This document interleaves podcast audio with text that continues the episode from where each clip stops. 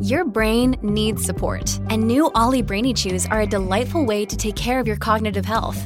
Made with scientifically backed ingredients like Thai ginger, L-theanine, and caffeine, Brainy Chews support healthy brain function and help you find your focus, stay chill, or get energized. Be kind to your mind and get these nootropic chews at olly.com. That's O L L Y.com. These statements have not been evaluated by the Food and Drug Administration. This product is not intended to diagnose, treat, cure, or prevent any disease. Hello, everybody. This is Marshall Poe. I'm the editor of the New Books Network. NBN listeners like to read books and buy them. So we thought we'd tell you that right now, our friends at Princeton University Press are having a remarkable site wide sale. You can get 50% off books, including ebooks and audiobooks, with the code 50, F I F T Y, at checkout until May 31. You can save some real money on Princeton University Press books. I encourage you to go there and check it out. Welcome to the New Books Network. Welcome to the New Books Network. My name is Mark Goulet, and I'm a professor of mathematics and associate dean in the College of Arts and Sciences at the University of Wisconsin Eau Claire, your host for this program. Today, I'll be interviewing Ronald Meester, professor in probability theory at the Free University Amsterdam, about his new book, Probability and Forensic Evidence, co authored with Klaas Slooten statistician at the Netherlands Forensic Institute, and a special appointment professor at the Free University Amsterdam. Dr. Meester is also co author of the books Continuum Percolation, A Natural Introduction to Probability Theory, and Random Networks for Communication. Ronald, welcome to the program. Thank you. So, first, I'll say a little bit about the book. The book uh, that you've written addresses the role of statistics and probability in the evaluation of forensic evidence, including both theoretical issues and applications in legal contexts. It discusses what evidence is and how it can be quantified, how it should be understood, and how it is applied and sometimes misapplied. I look forward to our discussion today. Um, so maybe to begin, you could just tell us a little bit about yourself and how you became interested in this in this field of forensic science and the intersection with probability. Yes, I can. Uh, I can give that a try. Um, originally, um, my, my, PhD in mathematics in probability theories long ago in, I did my PhD in 1990. Uh, that was on on spatial probability percolation theory. So that's very far away from forensic probability. And in that field, I've been I mean, I've been working for for quite some time. Um, but you know uh, how these things go. Um, at some point, and I vaguely remember um, when this was. I mean, I, I, I, got interested in in a in a court case in the Netherlands um, where a statistician had written a report and somebody had asked me, Ronald, can you have a look at that report? Because I have the impression that it is not so good, that there are problems with that. Um, so that's what I did. So I looked at the report and there were problems, and I man, I spread the word uh, about these problems. I got involved in the actual court case. I was actually a witness, an expert witness in that case. Um, and that was sort of the start of my forensic career. um, and in the beginning, you know, I, I, it, I mean, I, I, mainly did my, my, my, my old probability things, you know, but over the course of time, I got more and more interested in, in, in this, in this, in this branch, um, which I felt uh, suited me quite well. Um, for one thing, it was applied. Uh, so I like doing mathematics that means something. Um, and th- that's very important to me. It has a very strong philosophical component. It's not only doing mathematics, it, it is also asking yourself the question what are we doing? Why are we doing this? And how can we interpret the results? So, over the years, um, yeah, th- this became my main research subject. Um, and this eventually um, led to cooperation with a number of people, in particular Klaas Slooten. And at some point, we decided that um, uh, that the literature needed a, a, a, sort of a standard work in this field, and so I hope we wrote that. Yes, thank you. Yeah, uh, you tell me a little bit about uh, the the writing of the book uh, was a bit of an interesting process itself, uh, and the collaboration between you and your co-author. Yeah, I mean, if if you if you co-author a book of this of this size, you know, it is like 450 pages. There's a lot of material in it. It took us four to five years to uh, to to write it. I mean, that is in in many ways a very interesting experience, of course. Not only mathematically, because you know when you set out to write a book like that, of course you have an idea. You you, you wrote the proposal for the publisher, and um, so so that means you you have thought about what you want to write. But you know, the book also sort of writes itself. Um, when you start writing, you you bump into things that you you know you thought you understood or you thought you had thought about before, but you know there are problems there, and so you start to think about that. Um, so so the book is not it's not only writing; it's also sort of doing research at the same time. Um, so, so, so from the mathematical point of view, this is already extremely interesting. Uh, but also, you know, um, I mean, such a close collaboration um, of course, is is also very interesting for from from the more more human point of view. I mean, to, to, uh, so this is a nice anecdote, perhaps. I mean, um, so so I I own a very small little uh, second house in the east of the country in the Netherlands, and we we went there uh, uh, very often for two days to work together undisturbed and we I think we did this like 30, 30 times or so. so we took the train. we took the train to the east of the country, and we started to work there for two for two days, uh, not doing anything else. And then after two days, we were tired and went back home. And you know, uh, so so we we we were very good colleagues, but you know, in the process, we of course became very good friends also. Uh, obviously. Uh, yeah. So in, in many ways, it has been an enriching and very special uh, experience. Yeah, yeah, it sounds it. Thank you. Um, can you speak uh, to why uh, the subject, uh, the use of probability in analyzing forensic evidence, is uh, perceived by many as being so difficult? Yeah, well, yeah, well, probability and statistics, of course, without going into forensic, is is of course in itself already perceived as quite difficult by by many. I mean, we we, we do not have most of us do not have a very good intuition for probabilistic thinking.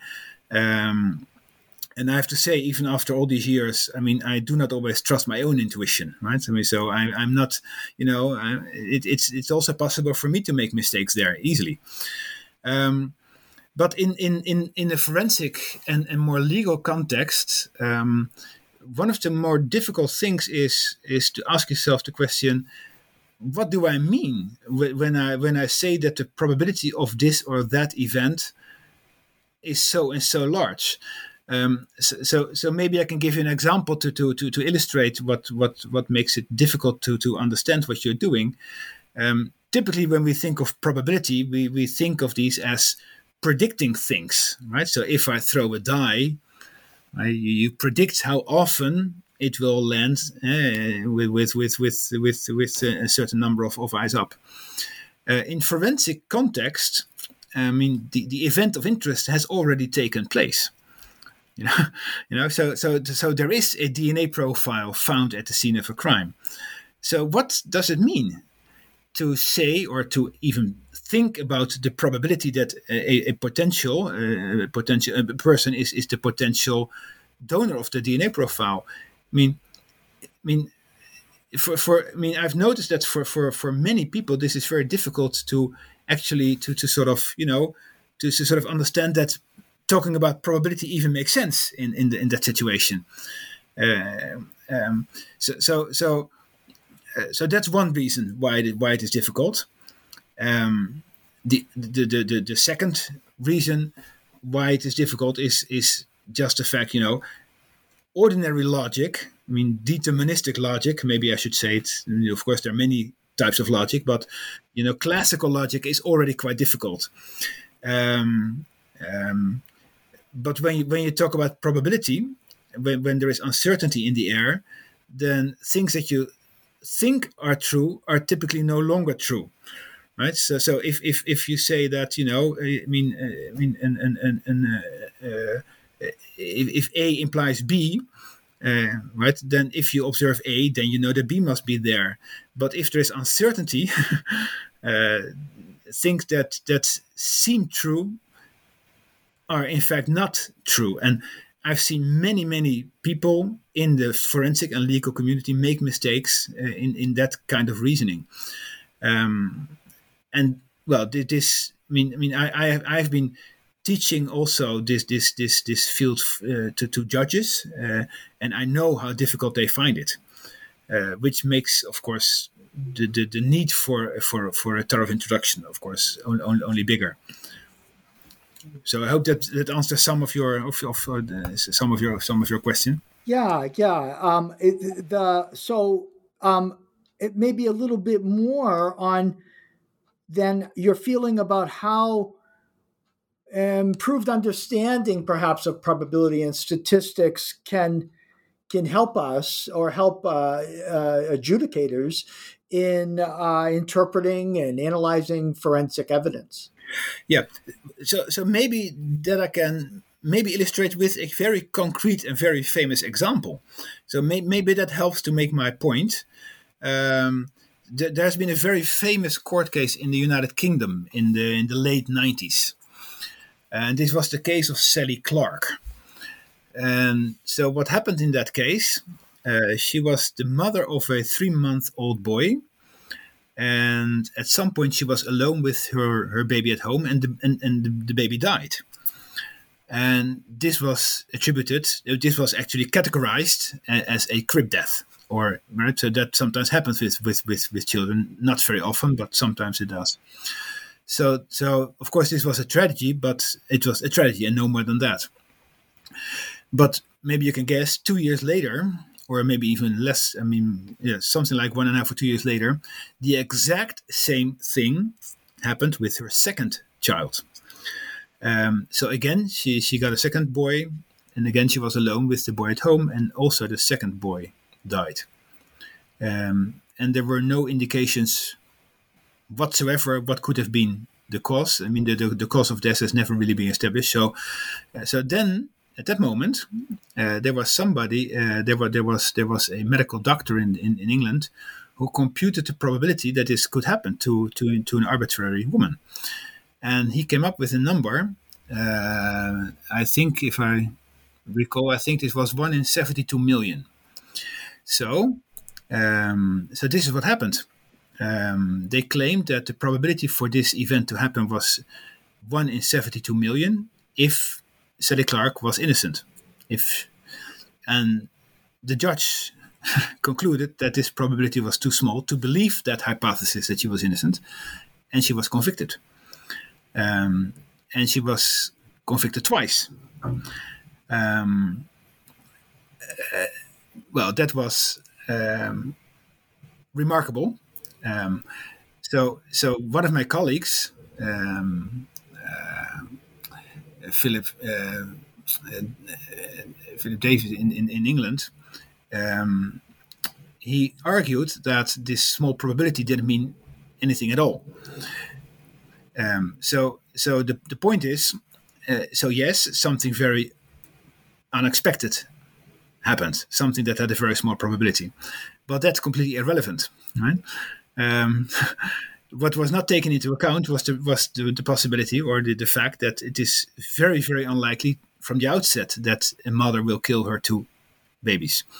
So if you do a proper analysis of this, then you will see that there is no statistical or probabilistic reason to convict Sally Clark at all.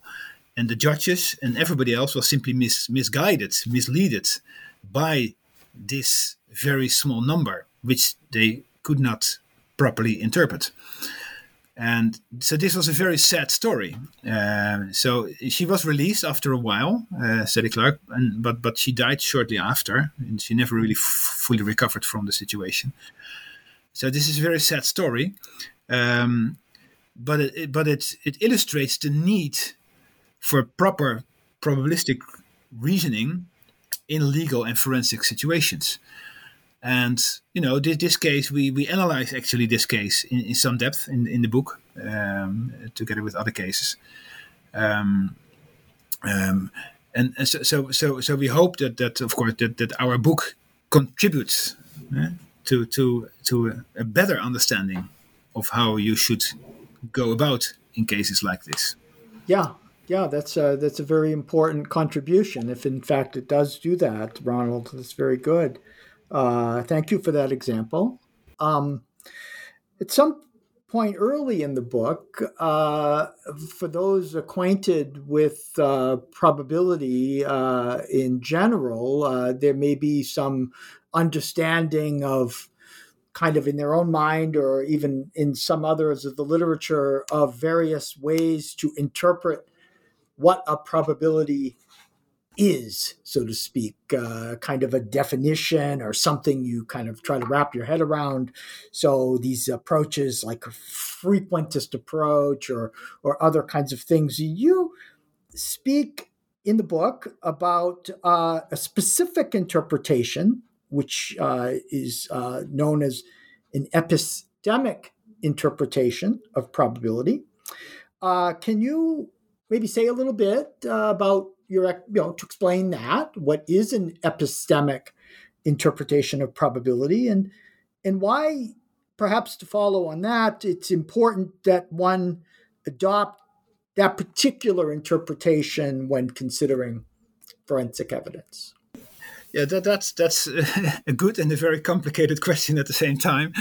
Um, so, so epistemic um, um, has to do with with knowledge. So so it, it's a, it's a philosophical question, of course. I mean, I mean, we're not talking about the mathematics of probability here. Uh, we we we. we're not talking about the Kolmogorov axioms and discuss whether or they are what we want them to be or so. Um, so, so, so epistemic uh, probability refers to the fact that we that we do not, or we are not interested in questions what what what what what things are. Uh, how I mean, we are interested in what we what we know. Uh, so in in in, in more philosophical terms, we're we're not interested in in in, in uh, ontology. Um, we, we're not interested in the question whether you know uh, is is is probability a, a physical quantity is that a physical you know property of certain things i mean that's not interesting for us um, we are not interested in the question. Um, that sounds maybe strange, but we are not interested in the question: um, Does this DNA come from that person? We're interested in the, in the, question whether we can know that that's the case. Uh, that's what is that's what is forensic and what is legal science all about. Can we know that that's true? Um, so so um, so that means that this asks uh, for this specific uh, way of thinking about probability, which in itself um, is is a potential problem because you have to somehow convince yourself and and of course our readers uh, that that if we do if we adopt such a uh, interpretation of probability that actually the, the, the the axioms that I just mentioned, the axioms of probability, actually sort of still make sense because we, we make computations with that, right? And most people would defend the axioms of probability by referring to probability as being frequentistic in the sense, you know, a probability of a certain event is the fraction of times that that event occurs in a long range of, of, of, of experience. And, you know, with this frequentistic interpretation, the axioms of probability make a lot of sense and they can be very easily, I mean, argued for. I mean, when you adopt a different interpretation like we do here, because frequentism doesn't mean anything in our branch, you know, there's only one, there's only one court case for this specific case, and I mean, it doesn't even make sense to talk about the repetition in, in our context. So, so, so that means that we have to worry already in the beginning of the book about the, the, the validness of the, the, the, the, the can, can we use the axioms? Does that make sense? And of course, we're not the first one to discuss this, obviously. Uh, but it, but we had to address it in, in the book, and so we we explain why this is a reasonable thing to do and why the axioms would still hold, and then once you have convinced you of that, then you can you know then you can just make computations with with with with this probability this, this notion of probability without all the time thinking what it means. Uh, then then at some point it just becomes mathematics again. Um, but this philosophical this philosophical step is really important and really necessary to address early. So so our our first chapter is really on philosophy of probability and forensic science. Yeah. Yeah. Um, thank you. Uh, you um, spend a little time on uh, early on um, explaining perhaps how probability can uh, be utilized uh, to um, improve our understanding of a situation, uh, uh, given some uh, evidence, given some knowledge that comes to light. And uh, you speak a bit in that context of some important concepts uh, odds ratios and likelihood ratios. And and I know this is, uh, you know, we don't have a chalkboard with us here, uh, Ronald, so I'm not looking necessarily for you to, to speak specifically the equations, but I think the concepts are important enough for us to to uh, address and for you maybe to sp- say a few things about about those two concepts yeah well that that is certainly possible i mean the, the the concept of a likelihood ratio is i think the most central concept of the book um, and so why is that well this has to do with with with our philosophy of how to do statistics in this context. So so so I, I just give you an example. Um, so so so it's very natural in the in this context to have two competing uh, hypotheses, two competing scenarios. Uh, one, let's say, one by the um, um, by the prosecutor, and one by the defense to make it to make it simple, right? So they both have their own story of what happened, right? Um, of course, the prosecutor would say uh, this person is the donor of this or that DNA profile, or he contributed to this mixture of DNA profiles, which is typically very often the case. And, and, and the defense would say, no, somebody else unknown to us uh, contributed to that. Okay, now, so then there's a piece of evidence. So what? So the likelihood ratio does something very simple. It simply tells me, I mean, which of the two hypotheses explains this evidence, this piece of information the best.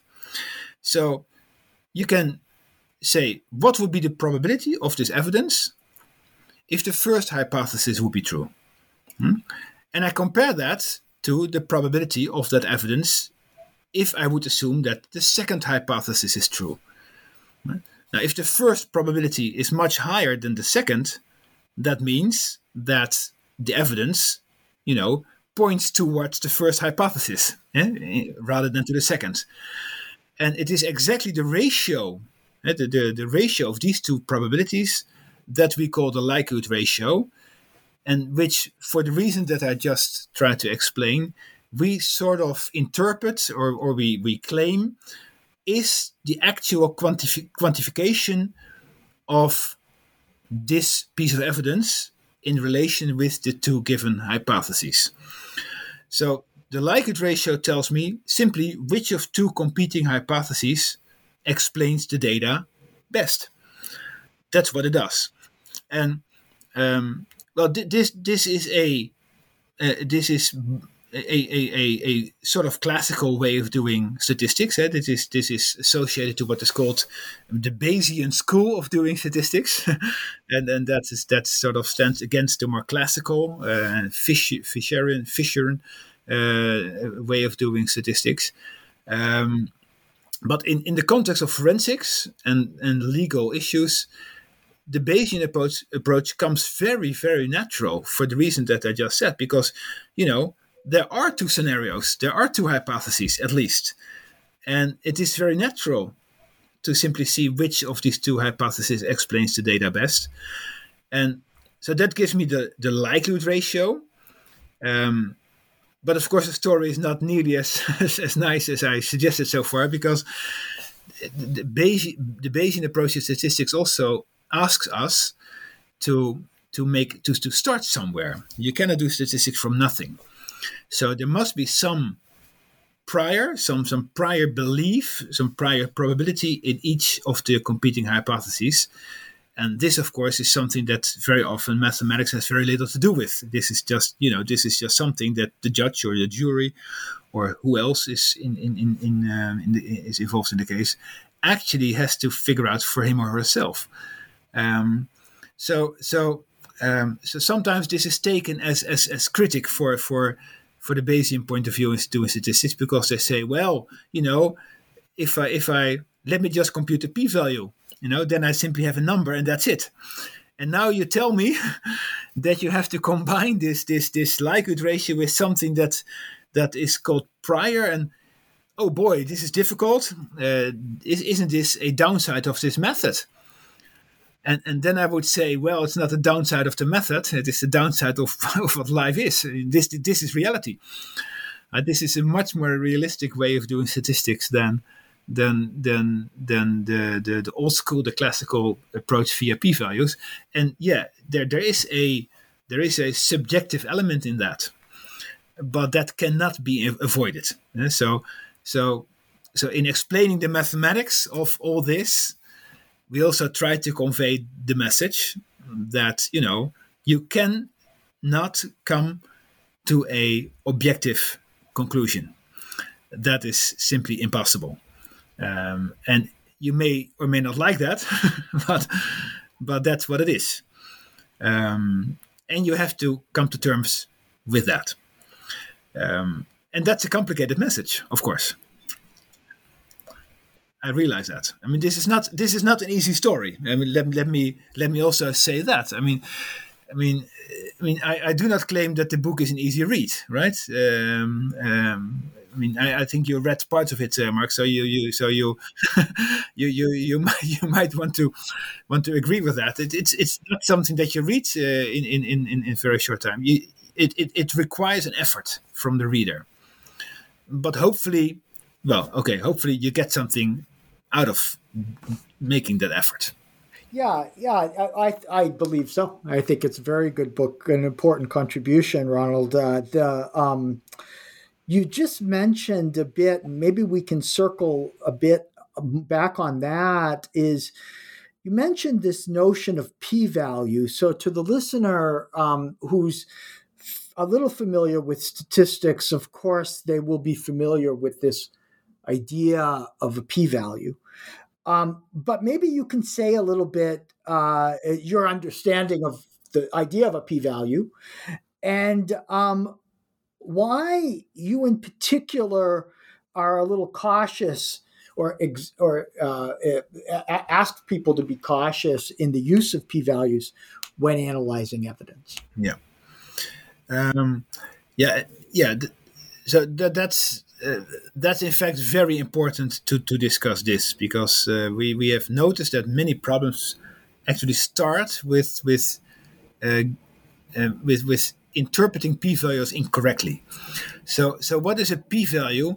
A p-value essentially says, you know, how unlikely or how extreme, maybe extreme is the better word, how ex, how extreme the evidence that you found is with respect to the evidence that you could have found right so so you know if if if you if if i draw a number between 0 and 1 right? Of course every number is equally likely to to to be to be drawn so that there's there's nothing there. But still you might find a little you might find it a little unsettling if you if you if you choose 0.999999999 right? Because it is so close to the boundary it is so extreme right? Um, so um, so a p-value tells me, um, okay, uh, if I would do this experiment many times, suppose I can do that, right? Um, then I would see a certain patterns of possible outcomes with certain probabilities. And a p-value tells me places the actual the actual outcome that we found, it places that into the the, the, the, the, the range of possible outcomes that you could have obtained. And that, that makes a lot of sense intuitively, right? Because, you know, uh, if you believe a certain hypothesis is true, but the outcome that you obtained is very extreme for that particular hypothesis, right? Then you start to wonder wait a minute, is my hypothesis correct? And, and, and to be sure, this is exactly what happened in the Sally Clark case, right? Because, you know, the, the hypothesis of being innocent did not match very well with two, uh, two dead babies. And the, the probability of that happening was so small you didn't believe the original assumption anymore. So, so it's a very natural thing to do. Um, but unfortunately, the, the problem with p-values is that you that you need to know what kind of what kind of answers you could have obtained. So, so you need to know a lot about the actual experiment, and very often you don't know that. Um, but but even more importantly, um, so so I just talked about likelihood ratios, right? So let me connect the two. So suppose you find a likelihood ratio of, of 1,000 huh, for two hypotheses. That simply means that the evidence is 1,000 times more likely under the first than under the second hypothesis. So that's strong evidence yeah, for the first hypothesis in relation to the second one. Um, so in a way, this is evidence in, in, in favor of the first hypothesis. Right? But it can very easily happen that the, the corresponding p-value that you find, right, is extremely small. The corresponding p-value for that first hypothesis. Um, so, so there is no relation. There is no mathematical relation between the strength of the evidence measured in likelihood ratios on the one hand and the corresponding p-value for this, let's say the first hypothesis on the second hand. Um, and that's very worrying because that means that you, you can compute p-values but you know now that they have no mathematical relation at all to the actual strength of the evidence. And yeah well there are a number of reasons why this is so. Um, and, and in the book we we explain some of that. Um, hopefully in, in, in understandable in understandable terms. Um, but let me add that even I mean today, as we as I mean as we speak, I mean p-values are still used in the forensic context. So sometimes you see that people report the, the, the likelihood ratio, which is what they should do. But they also then add the corresponding p-value, which well, in, in a way, is is is essentially meaningless. if you if you have the likelihood ratio, then that's all you need. That's all you can get in, in a way. In you can also prove mathematically that you know once you have the likelihood ratio, that's all that you can actually infer from the data that you have. All other information is superfluous. You don't need that. And so so adding a p-value will, will only obscure the picture, unfortunately. So so so we make a strong case uh, uh, for not using p-values uh, as as quantification of evidence. Sometimes it can be useful in the sense that you can discover via p-values that the two hypotheses that you looked at are both incorrect. that can of course happen. and and and that in in that process p-values can play a role. Um, but only there. Uh, but again, you know, I mean, you, you, you see that it, it takes a little trouble to explain this, and to really make this case requires a lot of care, and uh, well, it requires a full chapter to to to really uh, to, to get down to the details and to, to make a convincing case, which which which which I hope that we, that we made. Yeah, yeah, yeah.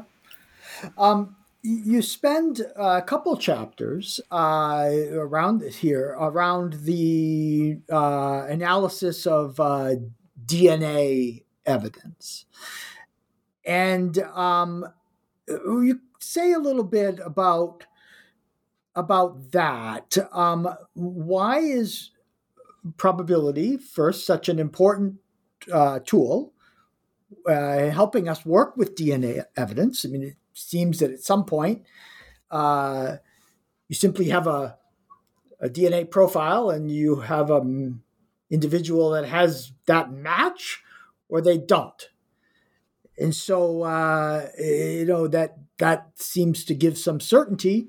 So maybe to discuss that a bit. Yeah, yeah, that that's that's that's an excellent question. Of course, I mean, I mean, when you when you look at one of these, uh, you know, these series like crime scene investigation or so, you know, the moment there's a match, you know, then then okay, we're done, right? That's it, and that's uh, that's not how, how real life actually is. I mean, and there's several reasons for that. I mean, I mean, to, to be sure, uh, if you have a, a full profile, which these days consists of like 28 uh, uh, places on, your on your genetic material, um, um, then this is this should be essentially unique, right? So so if you have a person with, then you can be pretty sure um, that that he's the donor, he or she is the donor. Uh, even that situation does not always lead to conviction because very often the, the the the defense will say, okay, it's it's his DNA, but I've no idea how it got there, and then you have to prove that. But that's of course a different, a slightly different issue. Um, so, so, so let me give you two examples of, of, situations where DNA and probability, I mean, are, are very very in- interwoven with each other. So the, the first is what happens with DNA mixtures. Uh, that's a very interesting uh, and very important uh, uh, subject because it's very often the case that, for instance, blood of a victim is mixed with the blood uh, of the criminal. And when you make a DNA profile, you you can see the alleles, which means you can see the codes at certain places, but you do not know, you cannot see which code came from which. So you see it all together. You see like four number. Yeah? So every at every place we have two numbers, one from your mother and one from your father. Uh, so if it is a full, if you see everything at that spot, you see four numbers, but you you don't know which of the two belong to each other, right? Uh, so so then you have to make a probabilistic assessment uh, of of the identity or of the different donors. And, and there are various techniques to do that. So there's a lot of uncertainty there that can be addressed in a probabilistic way. Um, so that's one way. Um, another very important example which abstractly is sort of the same but uh, i mean from an application point of view certainly not is kinship analysis so so suppose there is there has been some disaster, like you know, like the MH17 disaster, the plane crash here in, in, in Europe a couple of years ago, with many victims. Uh, then you have to identify these victims, or sometimes they're missing persons, just in the in the, just you know individual mi- missing persons. And suppose you have DNA, you have DNA material of certain family members, let's say of a brother and, and a parent, let's say. So I know the DNA of the brother and the parent, and here is then I find the body somewhere, or I find bones or some other uh, tissue, and then I want to know: is does this belong to the missing person? And then it is a probabilistic statement, uh, right? Because then then you can make a probabilistic assessment of what you expect the DNA profile of the unknown person to be, given the DNA of the relatives, and then you can see if that matches probabilistically in some sense uh, to to the missing person. Um, so that the, this kinship analysis is very interesting from a mathematical point of view, um, and it is it is one of the few areas in forensic probability where you can make actual computations um, because we know a lot about the frequency of DNA profiles in in in, in the populations. Um, so so these are two examples where where where uh, probability uh, is very important in the assessment, and and as a third example uh, is what you should do um, when when you when you find a suspect via a database search of DNA profiles, which is an interesting subject in its own right. And then mathematics and probability becomes. I mean, I mean, unbelievably interesting. I would yes. say. yeah, yeah, yeah. You spend a good amount of time on that, chapters uh, seven and eight in the book, uh, analyzing those those problems. Um, yeah, uh, in uh, chapter 11 of the book, so getting sort of towards the latter, uh, the latter third, uh, you discuss what is known in forensic science as the database controversy. And uh, maybe for the listener, uh, you can introduce us to that concept and maybe a bit more difficult in a short interview, but some summary of your analysis of the controversy. Yeah, yeah. This this has this has been a recurring theme in my uh, forensic activities. Um, um, the situation is extremely simple, and it will be maybe surprising to the listener that this simply simple looking problem has caused so much uproar in the literature. I mean, even today. So here's here's the here's the problem.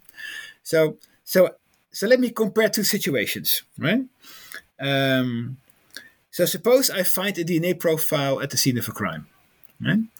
And now and now and now there's there's two there's two uh, scenarios. In the first scenario, let's say I pick a random person from the street, right? And this person turns out to have the DNA the DNA profile that I found at the scene of the crime, right? So this makes this person, of course, in some sense suspect, etc., etc. So that's one scenario. The other scenario is that the profile that we found, the DNA profile that we found at the scene of the crime, is compared to the available DNA profiles in some large DNA database. And suppose there is a unique match with a person, Adam Smith or so, eh, or John Smith, we typically call him. And as a result of that match, John Smith becomes a suspect in the case. Right? So these are two scenarios. And now the question is in which case do you think you have stronger evidence?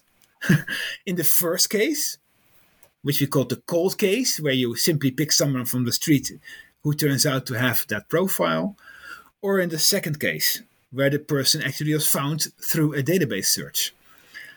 And intuitively, intuitively, um, you can make you can make a, a, case for either either direction. Right? So the controversy, the contra- sort of circled around the question: which of the two scenarios gives the strongest evidence against the, subs- the suspect? So one one group would say, well, clearly this must be in the in the um, in the um, in the database uh, situation because you know you have also excluded a number of people because they do not match. So that means that means that we have a stronger uh, suspicion against the person who did match, right? Um, and, and and and but there is also there is also another school that claims that if you compare if the fact that you've compared to so many people um, uh, so how do I how do I explain that in, in, in, in easy words? So the fact that, that I've explained it that I that I have um, uh, tested so many different hypotheses means, of course, that that this suffers from what is called multiple testing, right? So of course, if you if you if you test enough people, you know, at some point you will get some evidence for, by, by, by you know that, that that's to be expected. Uh, so the fact that you did so many comparisons weakens the evidence, um, and both can be sort of, you know, I mean, I mean, I, I, I what, what I sometimes do in my class is that I that I first before the break I, I explain to students that it is stronger evidence, and after the break I explain it is weaker evidence, and then they then I leave them totally bewildered after the. I mean, both I mean, it's not so difficult to give a very convincing case for either direction. So in the literature, I mean, papers appeared, started to appear, claiming either way. Um, so so Klaas and I, we, we, we, we, we thought about this carefully and we we sort of no we, we, we, we, we sorted it out and we explained what was really going on and we explained that the whole you know the whole problem essentially rested on some misunderstanding um, um, and and so we resolved this this this controversy in, in the book uh, for once and for all. Um, um, so so the, in a way, in a way, the, the people that claim that the, the database search gives the strongest evidence are correct, but the reason that they are correct is not what what was claimed to be the reason. so so, but but even you know, like two or three years ago, this was challenged by by, by people who, who published something to the to the to the contrary again, and you know, this this this this is this is a continuing interesting story. That's very good. That sounds in and of itself an important contribution, Ronald, to the literature. Uh, that analysis is, is chapter eleven of the text. Um, I, I, ho- I, hope so. Yeah. Yeah. given the given the amount of time we spent on it, I, I surely hope so. yeah. Yeah, yeah. You and I share, of course, a similar mathematical background in the sense of probability and probability theory, and um, and so something that comes up in the book uh, towards the end, and I think relates to a lot of what we've been discussing is that um, you know probability of course you know we probably biased a beautiful discipline and, and uh, you know it rests on a fairly uh, surprising uh, set of simple axioms uh, really uh, uh, foundationally um, arrived at not so long ago you know relative ma- in mathematics history right? Mid mid 1900s uh, Kolmogorov, uh, you know, axioms and understanding, and uh, but beautiful and uh, but um, it seems in this area of forensic science uh, and in evaluating evidence, um, we are often left with more uncertainty than we might prefer, and with even some uh, some some things that are truly just we should acknowledge uh, to be we don't know. Sometimes the best thing to do is simply acknowledge something when you don't know it. You know, and so um, you discuss in the book, and I, I, I know that there's more uh, to discuss than what you write in the book, on a notion of uh, of of it's not probability; it's a generalization of some kind, uh, which you which was referred to as a belief function. So maybe you can say something to the listener for what what is a belief function and why you find it important in this context. Yeah, well, a, a belief function is is sort of a probability, um, but it is a generalization of that, um, and, and and it it it allows it allows for certain types of uncertainty that that that I think, and with me many others, uh, type of uncertainty that you come across when you look into legal affairs. Um, so, because um, in, in, in, legal affairs, so, so, let me let me try to to, to illustrate it a little bit. Um, um of course, you cannot convict anybody without proper evidence, without proper belief of the judge or the jury that the person that uh, that the suspect is did in fact commit the crime. Um, so this comes with evidence, right? So you need evidence. Now, um, in, in, in ordinary probability theory, um, if, if, if, if, if you know the probability of, of a certain event, then you also know the probability that it did not occur because you know one of them must occur. So if the probability of A is one third, then the probability of not A must be two thirds. That that's how it is, and that's part of the axioms, and that makes perfect sense. But in legal affairs, it is quite possible not to have any evidence for the event that the suspect did it, did commit the crime, but not having evidence at all also for for for the contrary. Right? So so if you want to sometimes summarize your knowledge, uh, summarize your knowledge, and you want to express that in probabilistic terms, then you find out. I mean, I found out at some point that I cannot express that within the axioms of ordinary probability. Right. So so to give another example, um, which we call the island problem. Suppose a, a, a, crime is committed on an island and there are 10 inhabitants, and I know for sure that one of them did it. That's all I know. Then, in, in, in, in classical probability, then I have to sort of, you know, express my ignorance. I, I, actually, I cannot really express my ignorance because I have to, you know, to assign probability 1 over 10, I think, to each of the 10 people living on the island because that's the only fair thing that I can do in classical probability. But a belief function can do something very funny. a belief function can assign belief one to the whole ensemble of people. So, so telling me I know for sure that somebody on the island did it. but at the same time, it can assign belief zero to each of the individuals. uh, corresponding to the fact that I have no individual knowledge whatsoever.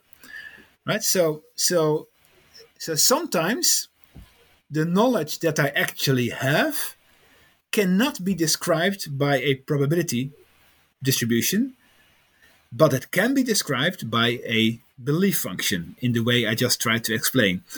And and and when I figured out when I when, you know I, I, I was actually you know this was one of the hurdles that I came across I mean many years ago, and then there was some colleagues of mine who said, well maybe what you're looking for might mm, this might exist maybe I, I think it is called a belief function, and that opened a new world for me. Um, um, so I, I, I, I, I studied them thoroughly and I, I, I, redesigned some of the theory. I, I, um, I re-derived conditional belief function, everything that is ne- needed to to, uh, to to work with that.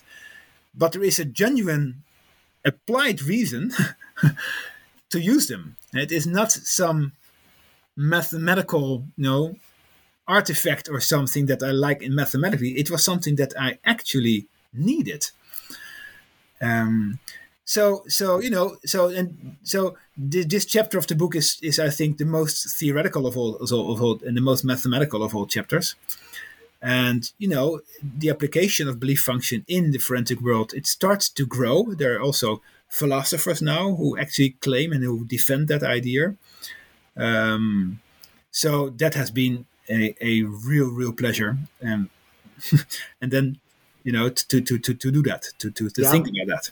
Yes. Yeah, grounds for further uh, further research and further investigation. Um, yeah, yeah, it seems to perhaps provide uh, an interesting perspective on uh, allowing one to um, assign things you might suspect uh, in terms of probabilities on certain ensembles of of of uh, elements, so individuals, but not on individuals or not on other ensembles. Right, right. Depending it's, on things that are presented yeah. to you. It, it, it uh, gives a lot of freedom. I mean, I mean, right. there's, there's a lot of different types of information that I can now pro- I can now process, and I could not process that I mean, with with classical probability, which was which was a tough thing to swallow. Of course, I mean, I mean, uh, you can understand that. You know, I mean, I was raised as a classical probabilist, uh, probably like you, right?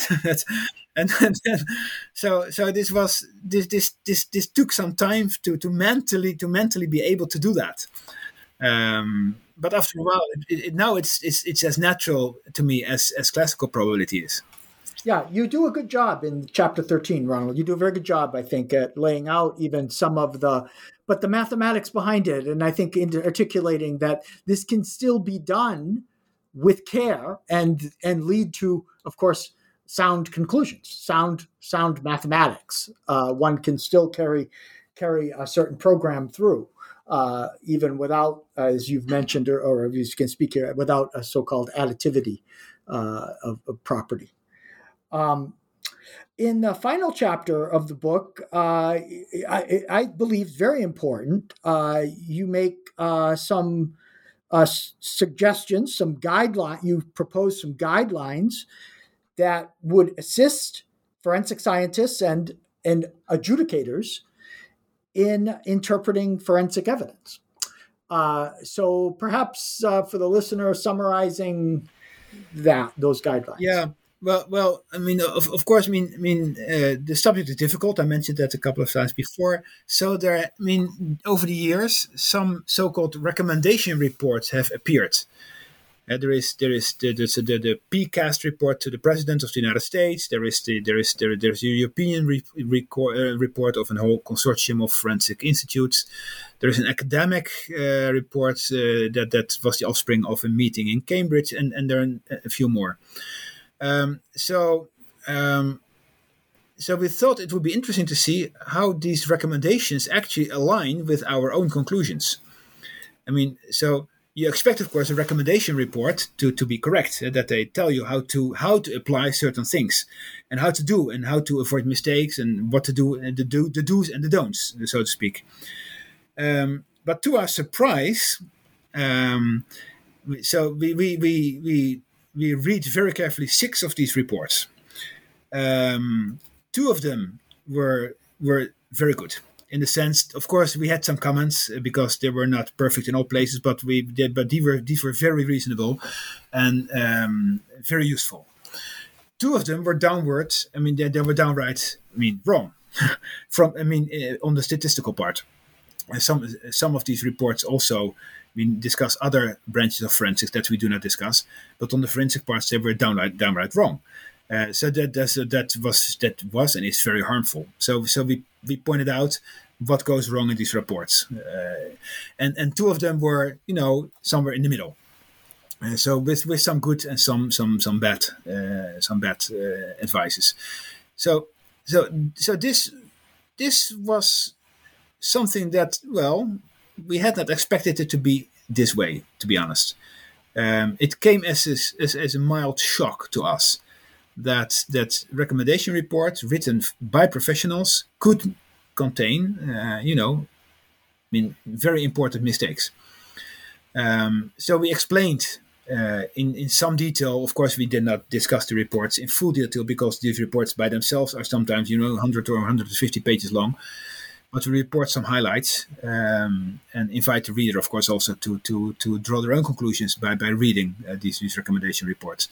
But this this last chapter, um, actually, this was not planned in the beginning, and to be honest, it was our publisher who who convinced us that this that this that this should be a very good service to the community to do this, and he was very, very right. So this was one of these these moments that a publisher can have a very important, you know, uh, input on, on, in a book in, in, in, that is that is being written. So so this was a very good suggestion, um, and uh, I really appreciate it. And uh, of course, it it's it it took us a lot of hours to do that, but it was worth it was worth it. So to uh, to reiterate, uh, it was Cambridge University Press is the uh, publisher uh, of the text. Again, it's uh, probability and forensic evidence. Um, uh, concluding to ask, currently, what are you up to? What project or projects are you up to now? Um, several. Um, so, so my forensic uh, activities also led to a more general interest in statistical methods. So I'm also writing on uh, statistical methods in general, um, um, and more the philosophy behind that. Um, and this goes as far as to really try to understand, for instance, how a how, how for instance the, the something that you might not expect in this context. But eh, when you go to, to theoretical physics, to particle to particle physics, uh, whenever let's say the Higgs the Higgs particle was discovered a couple of years ago, but not many people know that this was a statistical proof. Um, so um, using p-values that and, I told you before that I do not like p-values. So this this of course sparked my interest on what the hell was going on there. So I'm looking into that with theoretical physicists. So so that's a very interesting project that I can really so. Um, don't worry, I, I, I, think the Higgs particle is still there, but I think it, it, it, there's a better way of, of conveying that. So I'm look, so I'm for instance looking at that. Um, um, I'm also writing um, a, a, somewhat more popular book now uh, on the use of mathematical models uh, when it comes to policy and politics, which of course has been very important over the last few years in, in the pandemic. So I'm, I'm working on that. Um, and there are always several um, mathematical, uh, forensic mathematical problems that I that I work on. Um, so um, um, I uh, I have no problems in finding very interesting projects to work on uh, and projects that I think are worth pursuing. Also, of course, yeah. Yes, that sounds it sounds it. That's very good. Uh, uh besides uh, the Cambridge University uh, publishing website itself, Cambridge University Press, do you know another way where the listener could find a copy of the book or more information about you and your work? Uh, well, you can always look at my homepage. If you Google my name, you come to my homepage uh, quickly. So then you can find uh, my, my list of publications, uh, for instance. Um, and you can buy the book in in in uh, in any um, bookshop or online. It, it's it's generally available. Um, it, it is hardcover, but there's also a softcover, so the paperback. So they're they're both available. Um, so so it, it should be no problem to uh, to actually uh, to find a copy if if, if, you, if you're interested. Well, Ronald, I want to thank you on behalf of the New Books Network. And personally, it's been a delight to speak with you uh, today uh, about the book. Uh, I wish you well. Uh, we'll talk again. Yeah, thank you very much. Okay. Bye. Bye.